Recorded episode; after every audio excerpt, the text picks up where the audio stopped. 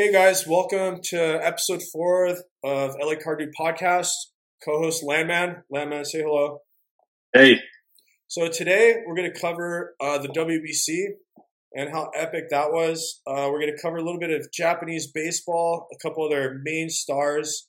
Um, we're going to go into uh, a little bit of analysis on the Angels and the White Sox, their star players, some of their prospects, and how that relates to cards in the hobby.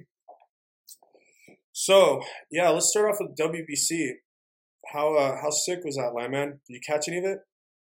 I did. I caught a little. I was uh, I was a little sick, so went to the Dallas Card Show not too long ago and picked up more than cards. So oh, that's right. Been, so yeah, we've been on a hiatus for like two weeks now. Um, I had like a crazy deadline at work, and Landman, you did a card show. Tell us a little bit about the card show, dude. Yeah, yeah. It. Uh, I went to the Dallas Card Show. They do it once every other month, I believe, and this was my first time selling cards there. And man, it was it was a it was a thing, man. It was they put me in the new room, so nobody really knew about me the first day or two, and then they had the auto lines, and man, I I don't think I ate that entire day. I don't know if I took a bathroom break till my girlfriend came and relieved me at uh, like five or six. It was nuts. It was nutty. But I'm signed up to do it again. It was, it was a blast. Met a lot of cool people, a lot of good baseball talk, and picked up something, man. I thought it was COVID, but it was just probably a bad cold. I was I was out. Yeah, yeah, cool, man. So wait, what did you say? Auto line? What is that? Oh yeah, so like I don't know about like shows. This is like a four day show, and it's the second biggest show outside of the national um, convention. Yeah, and they had like a ton of people signing autographs, and went like all the way down this long corridor, and there's a second entrance to the main room, and they put uh, more tables there because there was such a demand for people wanting to sell there. And oh, sick! Got lucky, yeah. So I got in and I got there, and then it was good after once people knew about it because it just didn't have a lot of. I mean, the show's been going on for years, and nobody knew that room was there. But uh, yeah, it was good. Just if I see at the card show uh, any listeners, don't be uh, offended if I give you a little bump instead of shaking your hand because I shook a lot of hands. I got really sick. yeah, dude. I always wonder like, how's the prep for that? Do you like comp all the cards that you take? Yeah. How long does it take? so this was my first one. I don't know if I did it right or wrong. You know, I adapted as I went. I changed things up. But I bought this big display case. I put stuff in there, uh, top loaded stuff, nicer cards. Um, I didn't have prices at first, but I had notes, and I realized that probably wasn't a good idea. So I put notes on it. I put little stickers with prices on it, and then I had a bunch of. I bought three two row cardboard boxes, um, mostly just with dollar cards um, that people like to flip through. Um, we'll see. You know, it was good. It was bad. Then I had two rows of uh, top loaded cards too with various prices. And then I did a uh, box. I did boxes and boxes of team bags, like 25 cards, um, rookies, stars, base, chrome, inserts, Bowman firsts, chrome and paper. And I was doing like five bucks for those. But honestly, like I'm such a sucker. I just gave most of them away to like little kids. Yeah. But it, it, was a blast. But I mean, the first night, the night before the show, I was up till 6 a.m. prepping it. And then every other night, I was up to like two or three in the morning. My girlfriend was helping me comp, which is dangerous. Now she knows how to comp cards. but, uh, that it was a blast. I, it was really cool getting to talk to people. Um, I highly recommend the Dallas Card Show. They put on a great show and it's just I mean any card show, it's just fun. It's just fun to go like look at the stuff and talk to people who are kind of like minded. I had a little sign put up. My girlfriend put up the QR code for the uh, podcast, so hopefully we have some new uh, listeners this one. Dude, nice. Yeah, yeah. Put in the podcast. Yeah, dude, those dollar boxes are my favorite. When I go to a show, I, VIP night usually, I just go straight to the dollar boxes, buy all the Kershaws, of course. Yeah, I'm going to. I'm actually going to the national this year, first time ever. Oh yeah. Yeah, I already got tickets and everything. I like I like actually prepared ahead of time. Usually it's like it comes up and I'm like, damn, I should have gone. You know, but this time I actually thought about it and like, yeah, I'm going, I guess. So. So are you are you actually going to go to the card show? Because I've been thinking about just going to Chicago and either maybe going for one day or just like hanging out with people, man. Like I met a lot of really cool people. I mean, hell, we met on Twitter. Yeah, um, dude, a lot I, of cool guys. Go have a beer with. Dude, hell yeah, dude! I lived in Chicago for two and a half years. Actually, I didn't know that. Yeah, yeah, I moved there for a job, like 2008, and I saw. I went to Wrigley. I saw the Dodgers at Wrigley playoff game. Yeah, it was sick, dude. It was like 250 bucks for a bleacher ticket, like one ticket. I was like sitting crammed in the middle of everyone. It was sick, dude. You feel like you're like right on the field, like you're like at a little uh, a little league game or something. I bet that's one. Dude, yeah, it's fun, dude, and yeah, I don't know. So I know how to get around that city. Like I know like where to eat and stuff. So yeah, I'm going for like three days. I think we're gonna stay. We're gonna stay in a hotel in like south side somewhere. You know, some cheap hotel. Hopefully not the get like too much of a ghetto. But yeah, it's crazy down there, dude. Like you'll make one turn you'll be in like a cool neighborhood. You'll make one little turn and you're like in the hardcore ghetto, dude. Like that's a- yeah, like one little turn. But uh, yeah, I mean, it's fun. It's the sports atmosphere there is is so awesome. Like every bar is like most of the bars are team specific, so they'll have like they even have a USC football bar, uh, team bar there. So it's like really yeah, some USC. Well, this was ten years ago, whatever. But some USC yeah. guy went to uh, that went to USC. He opened a bar there, USC theme. So yeah, they have like different teamed bars, and dude, ever you go in there and the sound's on. Usually in LA, I'll go to a bar like a sports bar, and they don't have sound, you know. But yeah, it's hit or miss. Yeah, so cool stuff, dude. Yeah, I'm pretty excited. Well, speaking of Chicago, we are going to get to the White Sox, and I got way too much notes on that. So let's start with something that's a little bit more uh, topical: the World Baseball Classic. Yeah, insane. I, it really showcased some of the talent. Like I know the big story going into it was like the stacked rosters of the U.S. and uh, the, the, Dominican Republic just had some insane lineup. Mm-hmm. But it was it was Japan that won. And if you know a little bit about Japanese baseball, which I know you do, um, I worked at Sports Info Solutions for two years, and we did a lot of coverage um, and video scouting on the uh, NPB and the KBO. So it's a I haven't worked there for a couple years, so I hadn't gotten a chance to really see some of these guys before. So I was really excited to see them in action. Um, we're going to talk about two guys that, if you saw the World Baseball Classic, you know them. They were hyped going into it, and they more than delivered on the hype. Uh, you want to talk pitcher or you want to talk hitter first? Let's talk uh, pitcher first. All right. This is the guy, Roki Sasaki. Now, they have another pitcher who's a little bit smaller and a little bit more of a finished product right now, but just talking about Roki Sasaki right now, he's 21 years old. You get some differences on the height and weight. Um, he's about 6'3, maybe 6'4, 200 pounds. Um, he was drafted in 2019 and they shut him down. They didn't let him pitch in 2020 because they wanted to kind of preserve his arm. And in 2021, he only pitched 11 games, 63 in the third innings pitch, had a 227 ERA and 68 strikeouts and 16 walks. I mean, the control for a young guy is pretty impressive. Um, this year in the NPB, in about 129 in the third innings pitched, it was a 202 ERA. The fastball velo jumped. He threw 173 strikeouts in 129 innings pitched against 23 walks. Like that's pretty ridiculous. Japanese players have a great understanding of the strike zone. So you don't see a ton of strikeouts normally for most pitchers. That is one of the stupidest strikeout to walk ratios that you'll ever see. And this is in the second best league in the world. Yeah. So it's it's impressive. And he does it with two pitches. He throws uh, fastball, which is what everybody was talking about. I think he threw what like 20 and all but one of them was over 100 mile per hour or all but a couple. Yeah. But he averages 98.4 on the fastball and get it up to 102.5, 102.5, sorry. And it's just, it, it's just electric. But he's also got a splitter. And it's splitter, it can be called a forkball, but it's this, it's, it's really a splitter.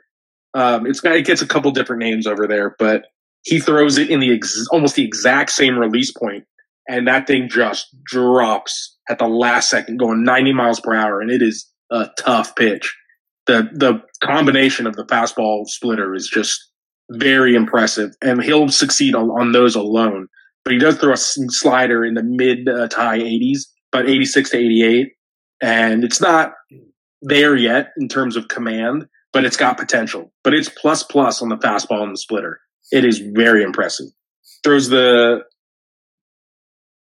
he well, he threw 101 in high school. Like I mean, it's he set records. I mean, I, I could go on and on about this guy. It's really impressive, and he's 21. So, what are the rules with uh, him coming over to the, to Major League Baseball? Like his So- age. And, Yeah, so Japanese baseball, it just in, in entirety, it's different. Um, their high school tournaments, this is a little bit off topic, but I think it's pretty interesting. Their high school tournaments are so big there. Like, I mean, high school baseball, it is just a nationwide phenomenon.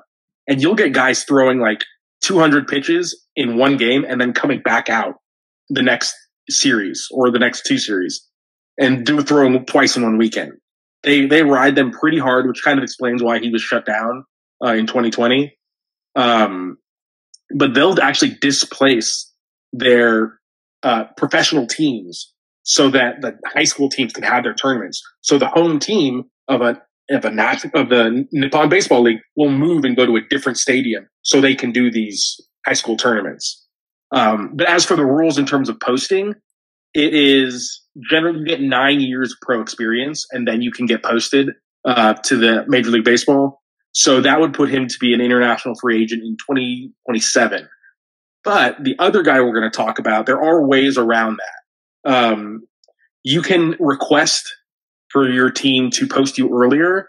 And um, in the case of Murakami, um, the hitter, he just signed a three year deal and he had that negotiated in his contract actually where he will be posted earlier.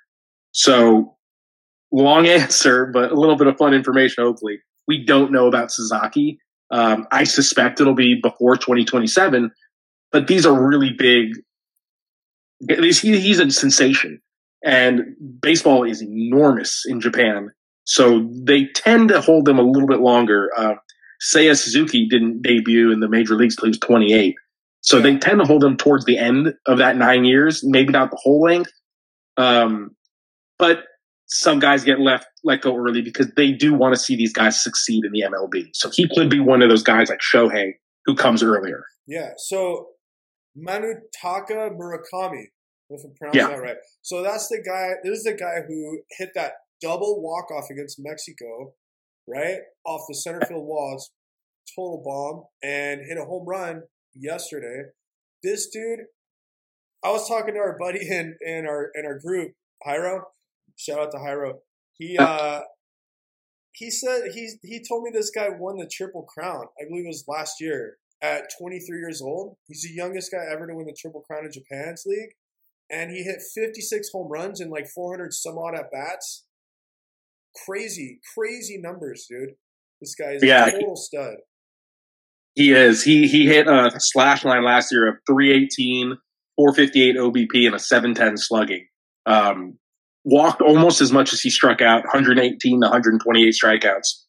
And in 141 games, he hit the 56 home runs, 134 RBIs, and he even stole 12 bases. I mean, he's not super fast, but you know, he's he's just a baseball player. He can just do it all. I mean, well, he can't really do it. He's not a good fielder, but in terms in terms of his uh, offensive profile, it's very impressive and well rounded.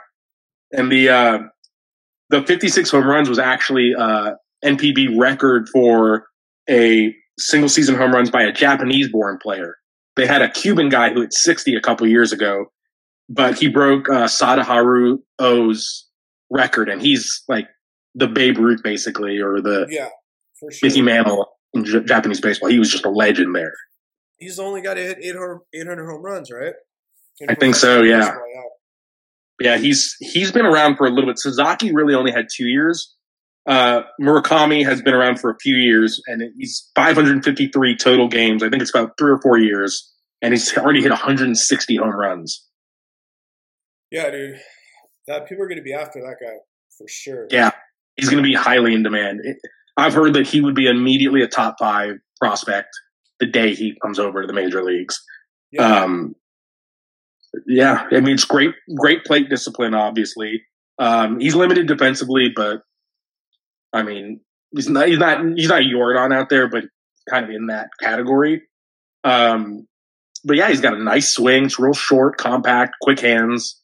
Um, has a little bit of trouble with the fastball up and in. Um, so you know you can make adjustments to that. The the comps I've heard, I haven't heard a lot of comps. The one I did hear was Freddie Freeman. Freddie that gives you an idea of the hit over profile, but still with some power in there, which is kind of surprised me given that he hit so many home runs. Yeah, um, dude, 56 home runs. I mean, yeah. Freeman doesn't hit home runs like that. Yeah. Yeah. So one thing I wanted to talk about with the Japanese baseball is how hard they practice these guys. Like my kid's seven years old. He was six last year. He had a kid on his team that was Japanese, and he played in two leagues. He was playing in the Japanese Torrance League. They practice four times a week, four or five times a week, and they have a game on the weekend. So they're playing like five or six times a week. On top of this, this kid was in my my son's league, so he was playing practicing another two days during the week and another game.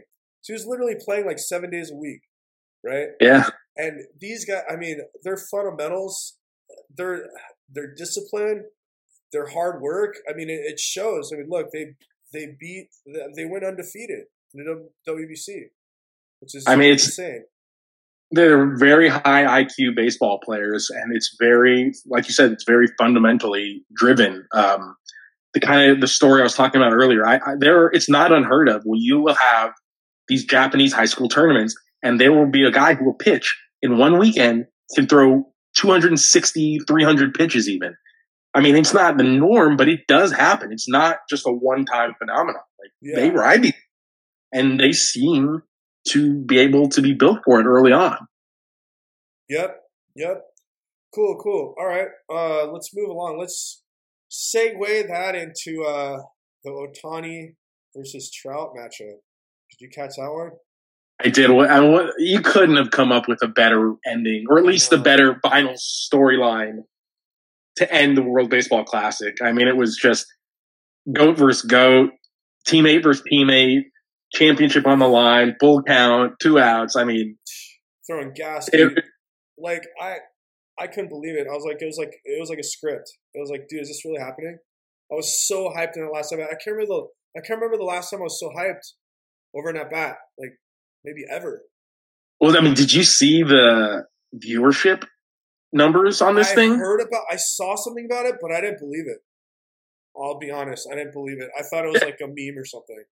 It, it, I don't think it was. I think the numbers are serious. I think they got like just enormous, enormous ratings. I think what was it? Something like ninety-seven percent of TVs in Japan yeah, were watching. One, that's what I didn't believe. I was like ninety-seven. Like, I mean, there's like farmers all across Japan and people in little cities, and uh, it's hard to believe. But if that's true, that's insane, dude. Like, well, I mean, it just shows that there is a lot. There's a there's a love of baseball that goes beyond the United States. I mean, the United States, the numbers that they do for TV wise for baseball, it's not anything close to what they were doing in other countries. I mean, it's just not. Yeah. But, no. you know, they need to market it a little bit better because people clearly care and maybe the I don't know. I just I just wish they could market baseball a little bit better. Just even just a little bit. Obviously I wish more, but you know, with all these young guys coming up, you've got Ohtani now can carry the torch internationally. Uh, Julio again. I mean, it's just an exciting time for baseball, and I hope and I wish that they capitalize on it because the interest is there. Maybe not as much nationally as internationally, but certainly nationally as well. I mean, it was just it was just a really really successful tournament, and I think there are lessons to be learned, and I hope that they learn them and really market the game. Dude, big Shohei's like Michael Jackson now. He's like Jordan, like surpassed him maybe. Yeah, I mean he's he could be the Michael Jordan of baseball. I mean what he's doing is we're talking about Sasaki and Murakami, and this is he does both better than both of these guys. I mean, no offense, they're terrific, terrific prospects. But I mean, he was he made the All Star team for pitching and as the DH. He had the highest exit velo for a hitter and the highest velo for a pitcher. I mean, it's just ridiculous. Yeah, yeah, dude, for sure. He's insane, dude. He's insane. But I mean, if you want to understand how he became that good, there's an NHK documentary that I saw. It's like 45, 50 minutes, and it interviews his dad. And dude, I recommend you guys watch that. It's it explains like how he was be able to become so good at both positions. It really does. They did it different. Like his dad was a middle uh, middle school coach, so and he told he said, dude, he's all honestly like when Shohei was like 12, 13, I was like, there's no way he's gonna be pro. Like he just didn't think he was, you know. But he worked he worked hard, dude, and he got there. so yeah, check that out. It's awesome. So yeah, so yeah, that matchup, dude. Back to that matchup, like I was watching, I was like, dude, there's no way Trout's gonna hit this guy. There's no way Ohtani's gonna lose this battle. I just once I saw a couple pitches, I was like, dude, there's just no way. And he didn't throw a breaking ball for a strike the whole at bat until that last pitch. And I swear, and what when he let it go, dude, you could see he he like knew he like knew when he released it, right? He almost started celebrating like as he released it. It was so sick. Almost, almost like in basketball when you just shoot that shot and then you just penalty. You're like, yeah, like it. Curry just turns around. yeah, yeah, dude. Yeah, that was dude, so so awesome. So, all right, cool. So yeah, let's talk. Since we're on the subject of Ohtani. um, we're gonna do the Angels today. So, Landman, that's right. To the Angels players a little bit. Let's see who we're covering. We're covering Shohei Ohtani, Mike Trout, and uh, we're gonna co- cover a, a number of prospects. I think you have on your list, right? All right, yeah, I got a bunch of prospects. We'll try and uh, incorporate more prospect talk as we go along with these uh, team reviews and uh, get you hyped for the season. Um, yep.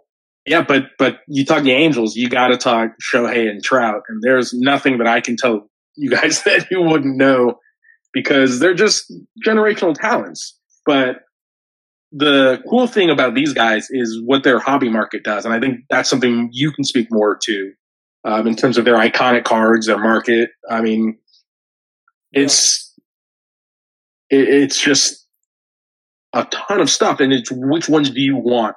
Which ones are the, the guys to target, or the cards to target to those guys? Yeah, show. I looked into Shohei's Japanese cards. I found a really interesting one in 2013. I guess you'd call it his true rookie. He was 17 years old, and he had a card, and he looks like a little kid. I mean, he was a kid. That one, surprisingly, it's not like crazy, crazy high in price. I mean, the demand for Japanese cards in America is just not that strong. And in Japan, there's collectors. I know there's collectors, but I guess they don't drive the market up that high for those those cards. So there's that one. There's his first. Another iconic card is his first uh, American card was um 2017 Bowman Mojo or Mega WBC card. Is that the black one? It's the we're gonna we're actually gonna show pictures of these cards. We're gonna edit them into the video, so you guys want to go. Search, yeah, we're gonna after. I think we're gonna edit. You could take for the for the YouTube channel if you want to see what we're talking about. We're gonna yeah, upload yeah, some pictures. We're gonna upload the podcast to the YouTube channel, and we'll have some images for you guys to follow. So yeah, it's a 2017 Mega. It's in his J- Japan, Japanese uniform. When these boxes hit Target, they were hyped, dude I mean, Shohei's been hyped in the hobby from from the start. Everyone sure, yeah. him. Everyone wanted him. I think the reason why he came over was he had a conversation with Mike Trout, and you know Mike Trout was known as the best player in Major League Baseball. They really admire these guys. He had to talk with him on the phone, and Mike Trout sold him, and he, he decided to go to the Angels. So yeah, well, so just a little, just a quick backstory on Ohtani. Um, we were talking about Japanese rules for being posted and coming over to America he was actually not considered um, a professional in terms of experience because of his age.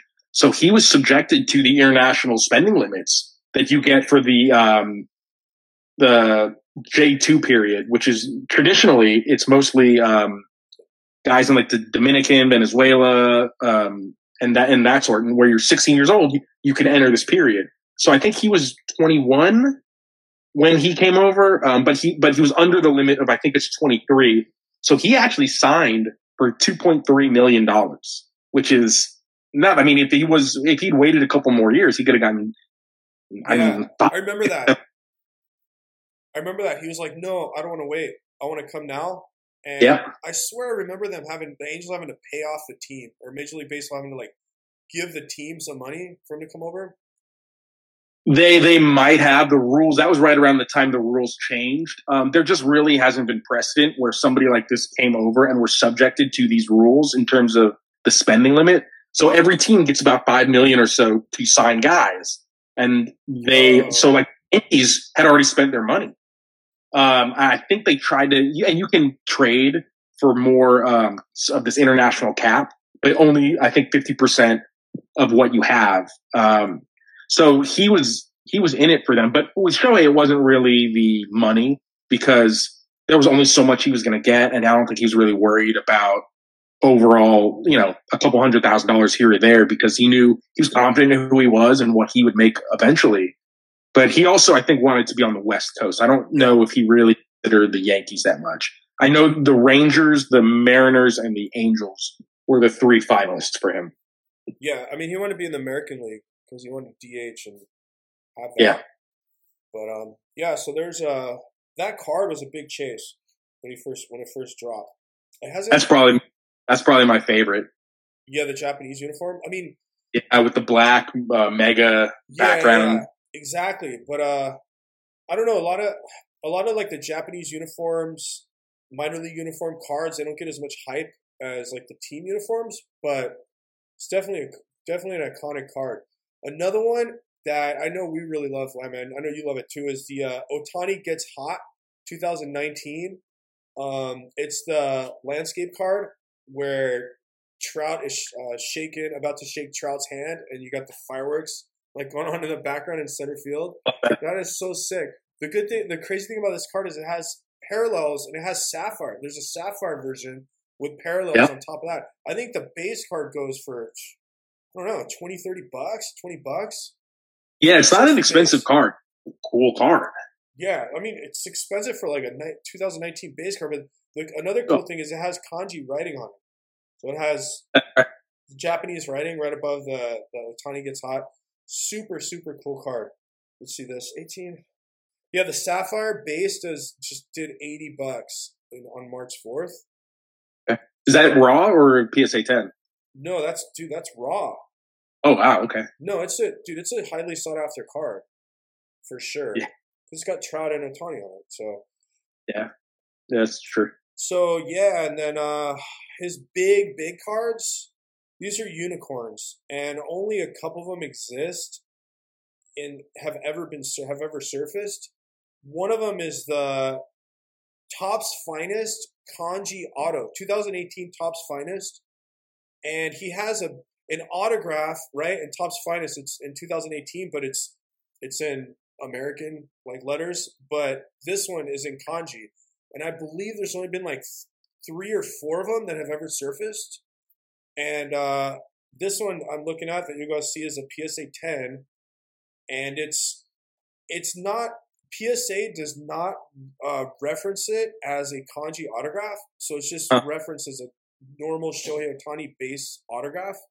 Um, but I believe there's someone on Twitter that posted this that owns it. Maybe uh, an ex player, Phil Hughes or someone. Maybe. I've heard about it. The only one that I've seen is the uh, Bowman Chrome yeah. rookie, the blue. That's the next one I was going to cover. It's a true blue, uh, first Bowman Chrome 2018, and it's at a 150, and it has a kanji autograph. It was pulled. It was pulled early on, I believe, when the set first dropped on in a break during a break, and it's since then it's the only one that's ever surfaced and ever been seen. Topps, I was contacted and they they said that there's more. There may be more in the packs, and this was early on. They said, "Oh yeah, there's a few of them, but only one has ever surfaced." And I mean, we're talking six six figures easy I, I mean, that's that's a definite unicorn, and it might be his most single sought after card. I'd, I'd say. Yeah, ever. Just like super iconic. I mean, it's a one of one. So, yeah, I mean, I, I don't know the Shohei market as well as you because I'm more of a Bowman guy, and he was straight from Bowman. He was a rookie, so he doesn't have a ton of Bowman cards. But that is one of, if not the coolest card I've ever seen. Yeah, and when he dropped, he was his stuff was high, and I was like, dude, he's too high for me. I don't think he could. That's his ceiling. I don't think he could ever go higher. I swear I've said that like ten times since 2018. I've been like, no, I don't want to buy stuff. It can't go any higher, and it just keeps climbing, dude. His popularity popularity just keeps growing.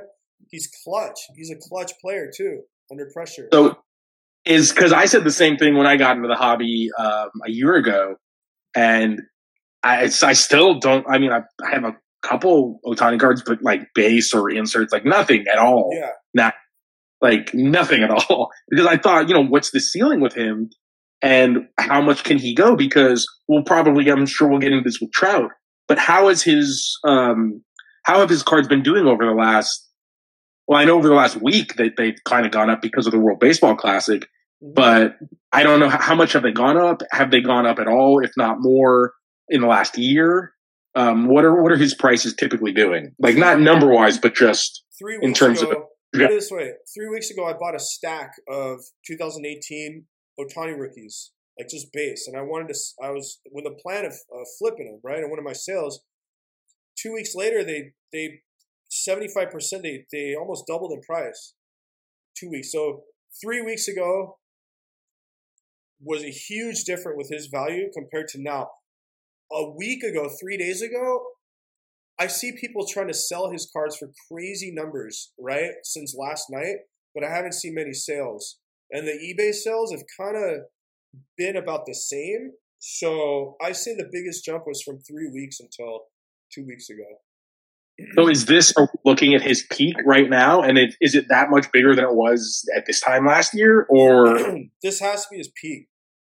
You think to be his maybe if he, if he wins another MVP, you think it goes up, or is it kind of a similar situation? It's like where how much higher can they really go? Yeah, exactly. Like, because I'm saying three weeks ago they were kind of they weren't that high. Then they almost doubled, and now they're kind of like just leveling off. I mean, there's only enough people that you know on the planet to buy the cards, and I feel like he blew up two weeks ago.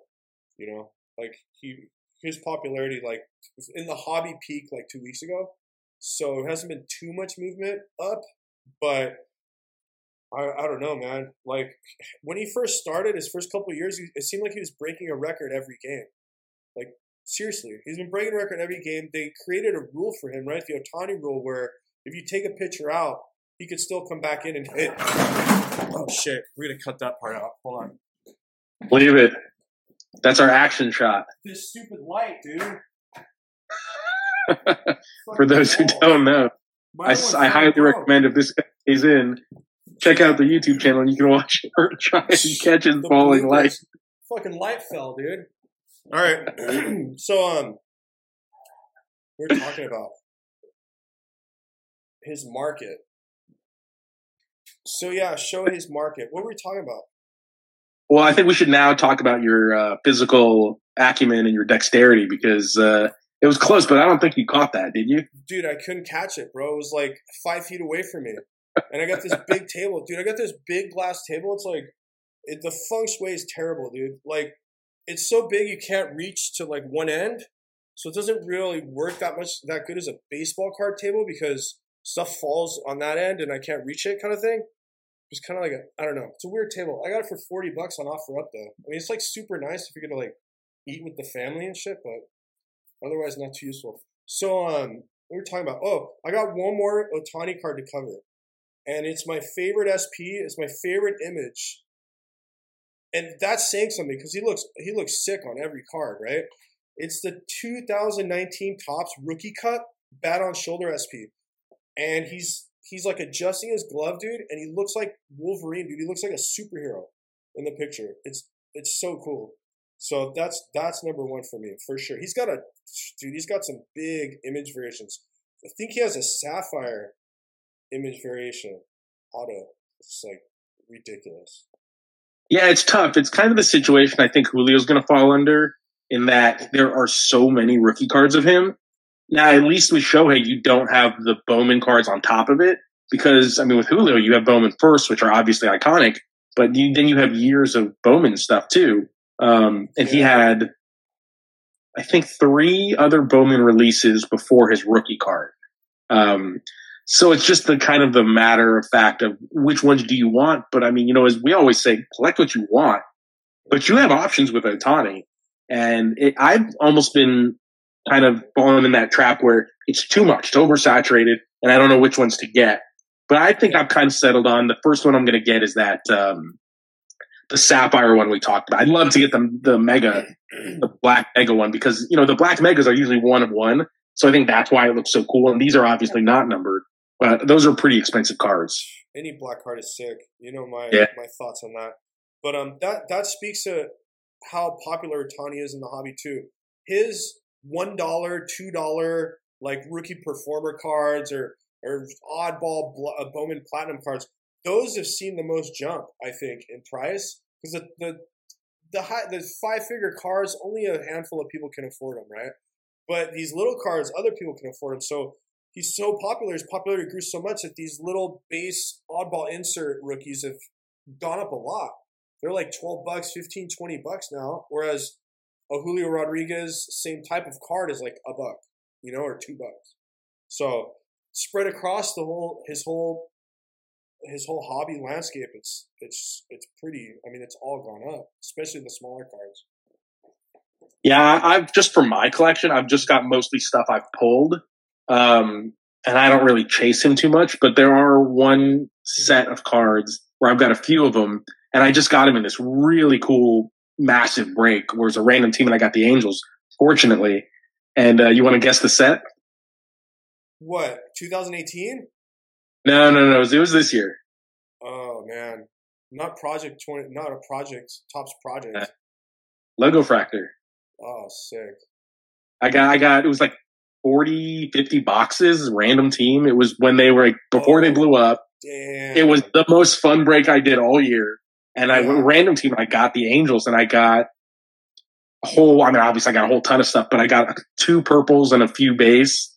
And then Trout, I actually got a green, a purple, and some base. And then I wound up buying a blue. I mean, I'm not going to try and get the whole set because. That rose gold alone would be five figures, four figures. yeah. But yeah, those those my Ohtani collection is basically low level base and inserts and a bunch of uh, Yeah. logo. Brand. Dude, that's a that's an example of a set like an oddball set that just came out, no one really paying attention, and everyone's like, "Whoa, these are really cool." It's almost like gimmicky or like cheeseball, but it just looks so badass. Like when you you know, like eh, you would think of it like, "Oh, we're just gonna put little silhouettes of the MLB logo all our place." It's fun, but it just turned out badass. That's the set of the year, I think. Right? For me, it is. Yeah, for me, it is. I, I absolutely flipped over. I loved it. It's my favorite. It's tough though. I mean, there were just so limited. Uh, it was kind of the perfect storm, and there were. It was a very slept on set. There weren't a lot of them. You could only buy them in very, very few places, and they kept selling out. And then they would put some more in, and then they kept selling out. But I wish I got more. They they retailed for fifty dollars, and it was just like a mega box. You had like four or five packs of Topps Chrome, and then you had the two logo fractor uh, packs. And now they're anywhere from 125 to I've seen people ask for 200 for a box of them, and it's you will not get your money back at those prices. But they're if you want them, just go buy singles because they're such. Yeah. No. So, how many logo fractor uh, cards per box? Uh, I think you get 10, two packs of five. I think. That's a good I'm amount. pretty sure that- How many? How many cards in the set? Like three hundred or something. It's the Topps Chrome set, I think. Um, Oh damn! The only differences are uh, Bobby Witt and Julio don't have parallels. They have uh, just base cards, and then they have the one of one rose gold. Um, but there, there are some guys with image variations that you don't get in Topps Chrome. Uh, Wander, Oneil Cruz, um, I think uh, is my and some, some kind of like obscure rookies, not obscure, but tier three rookies. But it's it's mostly uh, Oneil and Wander with the variations, and then there's some autos too. sick, dude. That's sick. Yeah, it's almost like a like a Mega meets Sapphire release, something like that. Yeah. Cool. cool. So we we talked about Shohei. On the other end of the spectrum, Trout. Now, ten years ago, I wasn't collecting baseball cards. I collected when I was a kid, and then I got back into it last year. But Trout cards are wildly different than Shohei. Correct me if I'm wrong, because there wasn't that oversaturation. Um, he has very few sought after cards, at least for Bowman, I know. Um, and his base cards, his autos, like every year his cards do well. Um, oh yeah. But what are the iconic cards for him? Iconic cards. Well, I think he's a 2009 Bowman auto, first Bowman auto, and he was auto only in that set. Um, he's got, of course, he's got the 2011 Topps update. That's his like, mm-hmm. like that's his iconic card, and that has colors. So some of those are really sought after. So I've I've heard I don't again because I'm a Bowman guy, but I've heard of some of the stuff. What's the there's like a cognac. What's what's that? There's a diamond, a cognac, and then there's like a Target. Yeah, there's a Target red. There's a, a Walmart blue. It's back when Topps would do exclusives for hmm. toys or for uh, Target and Walmart, and they would insert reds and blues parallels, and those are those are pretty sought after. They're they're hard grades because they have a solid solid color border, and they're like paper cards, so they're they're pretty tough grades. Um, of course, you got the one of one. I believe it's a platinum, silver. Um, I don't know who I don't know who owns that, but yeah, those are like the main the main parallels. Yeah, they have a cognac and then a diamond anniversary, which is so. What's common. what's the difference? Are they numbered or are they just different? No, numbered else. They're not numbered. No, they're just okay. colors. Yeah, and uh, the cognac is just a dark orange, like a gold version of uh, the diamond anniversary. Okay. So, and they're really shiny and nice looking. I mean, to me, they're like okay. They did like a, they did a whole um like Hall of Famer like set for 2011, I believe, and it was like Willie Mays, Willie McCovey, and those all come in diamonds and also come in cognac. I just bought a Hank Aaron cognac. Oh, that's awesome. Yeah, yeah, it's they're cool cards, dude. Yeah, they're cool. It's they they retro these players like almost every year and across like a multiple sets, but I mean they're iconic. People keep buying them. You know, like it brings in the the older collectors to the newer stuff. Yep. So yeah, there's those and what else does he have? He just has a lot of really sought after parallels, like 2012, 13, Chrome, um, colors and, and Topps. Uh, he has some SPs, SSPs that are that are crazy rare. He's got like a sparkle in 2015 where it's just the only difference is there's a little sparkle on his on his uh, hat. Have you seen those? The sparkles? Oh, I think you showed me one of these. Yeah, yeah where like it's very like um, subtle, but if you look and you know what you're looking for, it's got the little sparkle and it's like a diamond. I think I think I've seen it maybe on the belt on some players. Yeah, it's it's crazy. It's crazy how hard it is to find. I think it's 2014 that has those, or 13. I'm not too sure, but yeah, he's got one of those with sparkle on helmet. I believe it's 2015. Mm-hmm. That one's that one's really sought after. Super rare because yeah, like you said, people don't notice them. I mean, I, have even saw a guy post it. He found one at like a card show, like in a stack of just commons.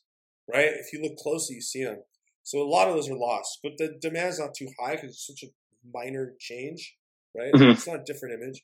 So he does has, have image variations that are crazy sought after. One of them is a 2016 SSP Topps Series One, and he's pointing the bat straight at the camera, and it's like so oh. straight that you just see the front of the bat, and it's from the bottom. The picture's like from the dugout from the bottom. It's just sick, dude. It's iconic. Yeah, so he has a Gatorade bath. He has a was it I forget exactly the year. It might have been 2014. They did a a very image variation set called Shades. and they had every like they had maybe 15 20 players and had cards and they had just like Oakley shades on. Right? So it was a different image variation, but it was almost like an insert set. But yeah, Trout has one of those. Wait, what what year was this? I believe it was 2013 or 14. Okay, because I know there's an insert in was it Topps Series One or Two where it's like the shades of greatness. Oh, I remember that. Yeah, no, this is these are like the the same design. They're image variations.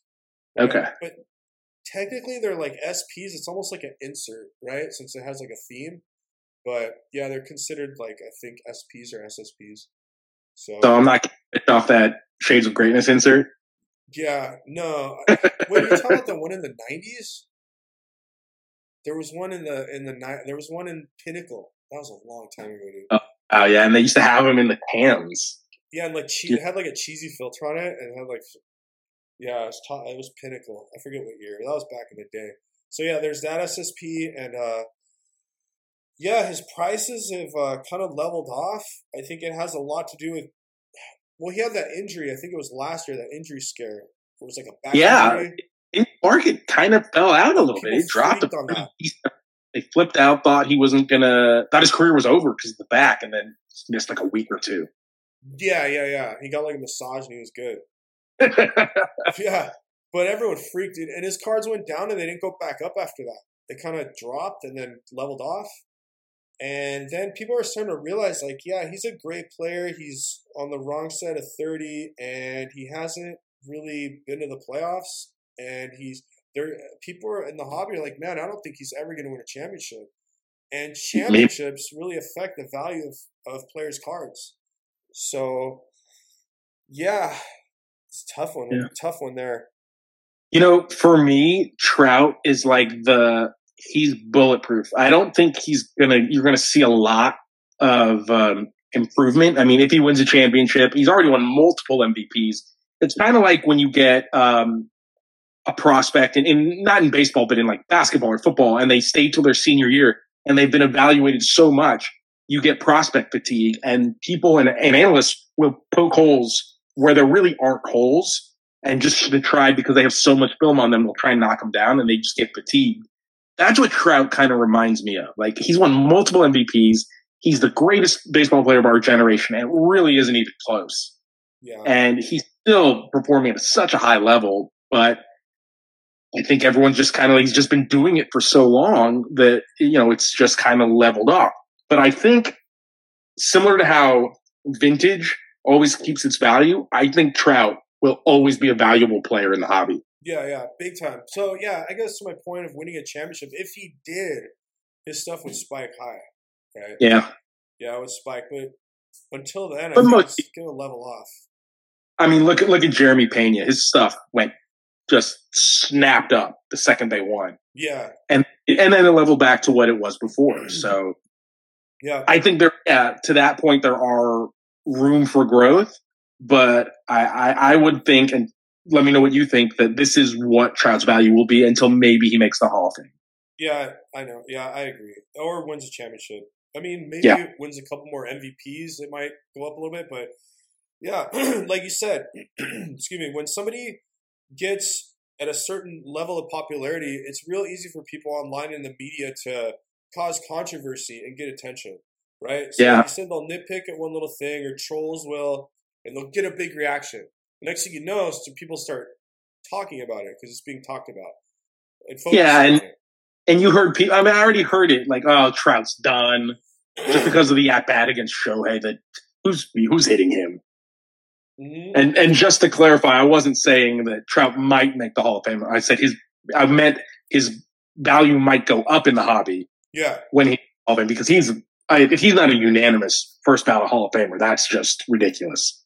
yeah, no, for sure, for sure. Yeah, All right, so let's move on from that. um, there's one other guy I think you wanted to talk about, and that is Jo Adell. Jo Adell, super hyped in the hobby from when he came up, or even before he came up, and just hasn't done much in the major leagues. But surprisingly, his cards are still up there in value. uh, Bowman first auto in uh, 2018 did 198 bucks. This is when he's pretty hot, and now today, recently March 15th, it did 260. Really? Yeah, so his prices have pretty much stayed the same or gone a little bit up, which to me is kind of crazy. Because usually when a player's like hyped and he's coming up, his his stuff goes higher than it than it should be worth, unless you're like a Cunha and you come up and blow up. But this guy's done nothing and his cards have stayed or gone up, which is crazy. I mean, as far as a Delta player goes, top five prospect when he was right before his debut. The tools are enormous. He's got legit 70 grade game and raw power, but he just strikes out too much. And it was last year in 88 games played. he struck out 37.5% mm. of the time and he walked just under 4%. Like, hold on one second. Sorry, I got to interrupt. Hold on.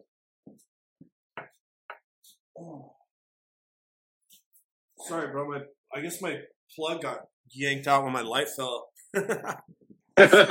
hopefully we didn't lose the uh, Abram, all the Shohei and uh, Trout talk. Sorry to interrupt. My laptop was about to die. So. Uh, oh, okay, okay, we're good. I got yeah, you. yeah.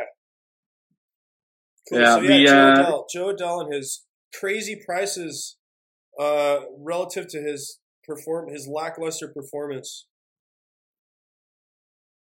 Yeah, honestly, I don't see a guy succeeding with those type of uh, strikeout numbers and the plate discipline's just not there. I mean, I know he's had some pretty big uh, hiccups in the field if you've watched him play over the years. He's super athletic, and you would think he would have better uh, defensive value, but maybe it's an instincts thing. I don't know, but he's almost 24, and it's just the play discipline for me is a huge red flag. Um, I got him in a fantasy league though, so I'm I'm hoping I'm hoping he turns it around. But I'm gonna trade for now. Uh, that's funny, dude. Yeah. So as far as his cards, like, I mean, like you guys know, I'm really into image variations, and it took me a while to find a cool Jo Adell card, a cool looking Jo Adell card. Like, in my opinion, I found a 2021 Topps Chrome SP image variation, which is pretty dope, dude. He's like finishing his swing, is from behind, and pretty clean card. Um, but yeah, you know, like I'm not big on Jo Adell, so. but yeah, you gotta see that card. It's pretty pretty clean, pretty clean. If it clicks, I mean, he can be a stud, but yeah, it's not looking like it's going to click. But you know, I, I hope I'm wrong. But um, there's hope. There's hope. You know, he was supposed to be the next guy to join Trout. Um, they've done some. They've had some interesting happenings going on on the farm. It was a pretty rough farm system, but they've really turned it around. Um, obviously, it's still towards the bottom, but you know, with trades and just kind of not great drafting um, history, they in 2021, I believe it was, there was a, it was 20 rounds in the draft. They took all pitchers. Every single round, they took a pitcher. yeah, Usually, you want a little bit of a balance there, but they wanted some help coming up on the farm, and, and it's starting to get to the point where they've got some guys who are really kind of interested. It's not a deep farm system, um, but they do have a few guys that there is a reason to be excited for. Um, number one is Zach Neto, uh, shortstop. He's kind of creeping into some uh, top 100 lists, real back end. Um, shortstop, the 13th overall pick last year. Um, it's a it's an ambitious swing, is what I have it put in. Uh, ambitious with a quotation marks. He uh, very aggressive, but he was productive. So he was a college guy. So you kind of want to see that because in his first taste of professional action, he's going to be. Um, college guys just have more success because they have more exposure and more experience. But he's got a plus hit tool. He only had 30 games in his debut um, 21% strikeout rate, 6% walk rate. So it's not bad. I'd like to see him walk a little bit more, but that kind of goes into how aggressive he is at the plate. Um, big uppercut swing, um, hit overpower, but he, he's got a plan at the plate and the plan is swing. Um, he hit 320 last year with a 382 OBP. So it's a very good OBP, but I think he was kind of not really challenged as much because of his pedigree. Um, but his his cards do well. It's about 50, 60 bucks for a base auto. Um, he's one of the guys who I think will be up first in the 2022 Bowman draft class. Um, so if you want a guy and you want to get him and you want kind of a more of a immediate upside, there's a chance he debuts next year. I wouldn't put my money on it, but I wouldn't be surprised either. Cool, cool. Yeah, sounds good, dude. So, who else you got for the Angels prospects? You got anyone else? Yeah, I got a few guys. Um, I got two more guys I really like, and then I have a couple sleepers, just kind of guys to watch. Right, Um, let's hear 'em. Edgar Quero is a catcher. Now, you know I like catchers. I don't care if you're a hitter, a catcher, a pitcher. if you're a good baseball player, I'm going to PC you at least a little bit. Um, he's just under 20 years old. Similar kind of ranking. He might kind of crack um, the back end, like kind of 80 to 100, or just fall off a top 100 list. He's got fantastic plate discipline, um, raw defensively, but he went straight to the complex league in 2021 after signing. Um, he hit 17 home runs. He was the MVP of the Cal League after he got promoted uh, in 22. Uh, hit 312 with a 435 OBP. I mean, he walked 14% of the time and struck out 17.7. It's very, very disciplined, very good idea at the plate. And he does have some nice pop. I don't think he's going to hit for huge power, but for a catcher, I mean, he hit 17 home runs. He was the MVP. He's got a chance to stick behind the plate, which I don't know if that helps or hurts his hobby value. But his uh, base autos were doing uh, pretty similar, about fifty dollars, maybe a little bit less. Um, and I think his parallels might not be doing the kind of multipliers that you would think they would be doing. So he might be a guy that you can still buy on. Um, the upside is really big. He could be one of the top catchers in baseball if this trajectory continues. Yeah, for sure. I had a spec with his. I think I sold it for eighty. Yeah. So yeah, fifty to eighty, not too big of a jump. Yeah, and, and you know, with, with comps, these they, they, could have changed in the last week. Um, I ran these comps uh, before I got sick, so I don't think it would have moved a ton, but it's possible it dipped a little bit. You know, with the spring training is not really the best time to buy prospects.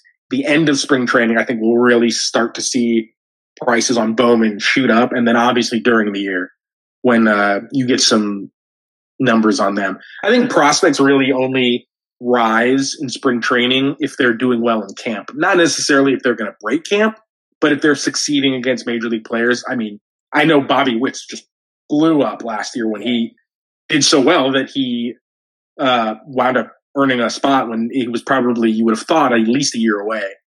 Um, and I know Jordan Walker thing this year. Yeah, and we can. I think we'll probably be talking about Walker maybe next week.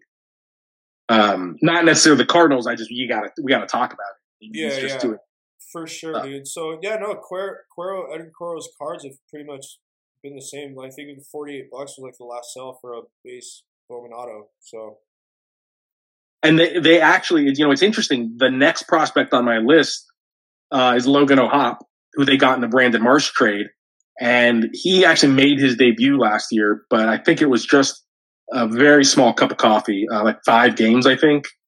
Um, and so it's going to be interesting to see who the catcher of the future is going to be for them because, you know, O'Hoppe is ready now. He might get some, and he will play in the majors this year. I don't know if he'll start.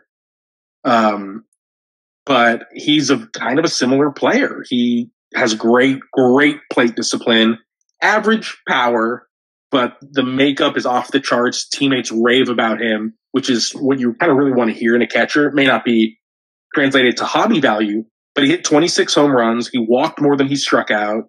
Um, he was an overslot pick in the 23rd round. So he wasn't a big prospect, but he was worth the gamble with the upside that they paid him extra money in the later rounds. And uh, I think he's kind of maybe more along the 50 ish range in terms of top 100 prospects because he's so far along and he's done so well. Cool, cool. Yeah, is that uh is that your last prospect for the Angels? Because we got the White Sox next. We do. I have a few more. I wanted to kind of do a couple quick hits on Angels guys. Right, that sure. aren't guys that are top prospects for them. Those are three of the top prospects. These are just guys to kind of put your put in your back pocket and kind of maybe tuck away and see what they do. Um, I'll just do real quick hits on them. Um, their first round pick in 2021, Sam Bachman was bad. He was bad last year. He was injured. He's got an injury risk. He's got command issues. But when he's right, he's got a 100 mile per hour fastball and a mid 80 slider that are plus plus pitches. Um, the slider, I think, was the best pitch of anyone, maybe in the 2021 draft. Um, there's relief pitcher risk, but he was the ninth overall pick for a reason. His prices are not good. He might be a cheap flyer if you like pitchers, but there is a real risk that he goes to the bullpen if he even makes it. Command and health are two big uh, factors for him. Another one is Adrian Placencia. Uh, he was in 2022 Bowman Chrome. He was good. He was good last year. Um, high K rate, 30% K rate. Um, but he's got good speed. Um, he's got some power. It might kind of profile to averageish, but if you can get him cheap, he's not on my list, but he's kind of on a on an ancillary watch list. Um, the guy that I like, and this will be the last guy I talk about, is Werner Blakely. Um, also strikes out a lot. He had a 30% strikeout rate, which I normally don't like, but he's 6'3, 185, needs to add some muscle. He was a fourth round pick in 2020. They paid him extra to get him to sign, and he's got plus power. Hasn't showed up necessarily in games yet, but he does have that potential. Um, in 55 games played, he had a 447 OBP, which is crazy, especially for as much as he struck out. I was I was surprised about that.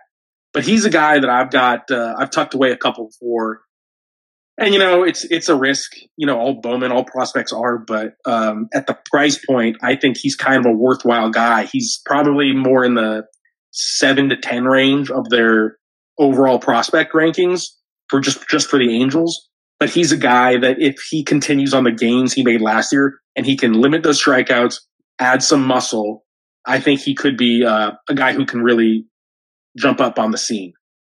Cool. Can you uh, just cover or go over the names of the players you covered? Just like list them yeah. out. Yeah. So in terms of the top prospects for the Angels, the guys are looking at are Zach Neto, Edgar Quero, and Logan O'Hoppe. And that's Neto is a first round pick, fast pace guy. I think he might have even hit double A last year. Um, he will be up soon, and he will be a hit or hit over power guy. Um, and then Edgar Quero is the young catcher. Logan O'Hoppe is the uh, major league ready catcher. So if you like catchers, they have good bats too. Um, and then the Flyers that don't don't hold me to these. These are just dart throws. Uh, Sam Bachman, their first overall pick in 2021. Adrian Placencia, an international guy in 2022 Bowman Chrome, and the guy I like, uh, 2020 draft fourth rounder Werner Blakely. I think those are guys that you can get cheap, and they could do something. But know that the bust risk is pretty high because they're cheap for a reason. Thanks for listening to episode four, part one of the LA Card Dude podcast. We'll be releasing part two sometime next week, so keep an eye out for that. In the meantime, you can follow me on Twitter at LA Card Dude and follow Landman at Landman113. Thanks, guys.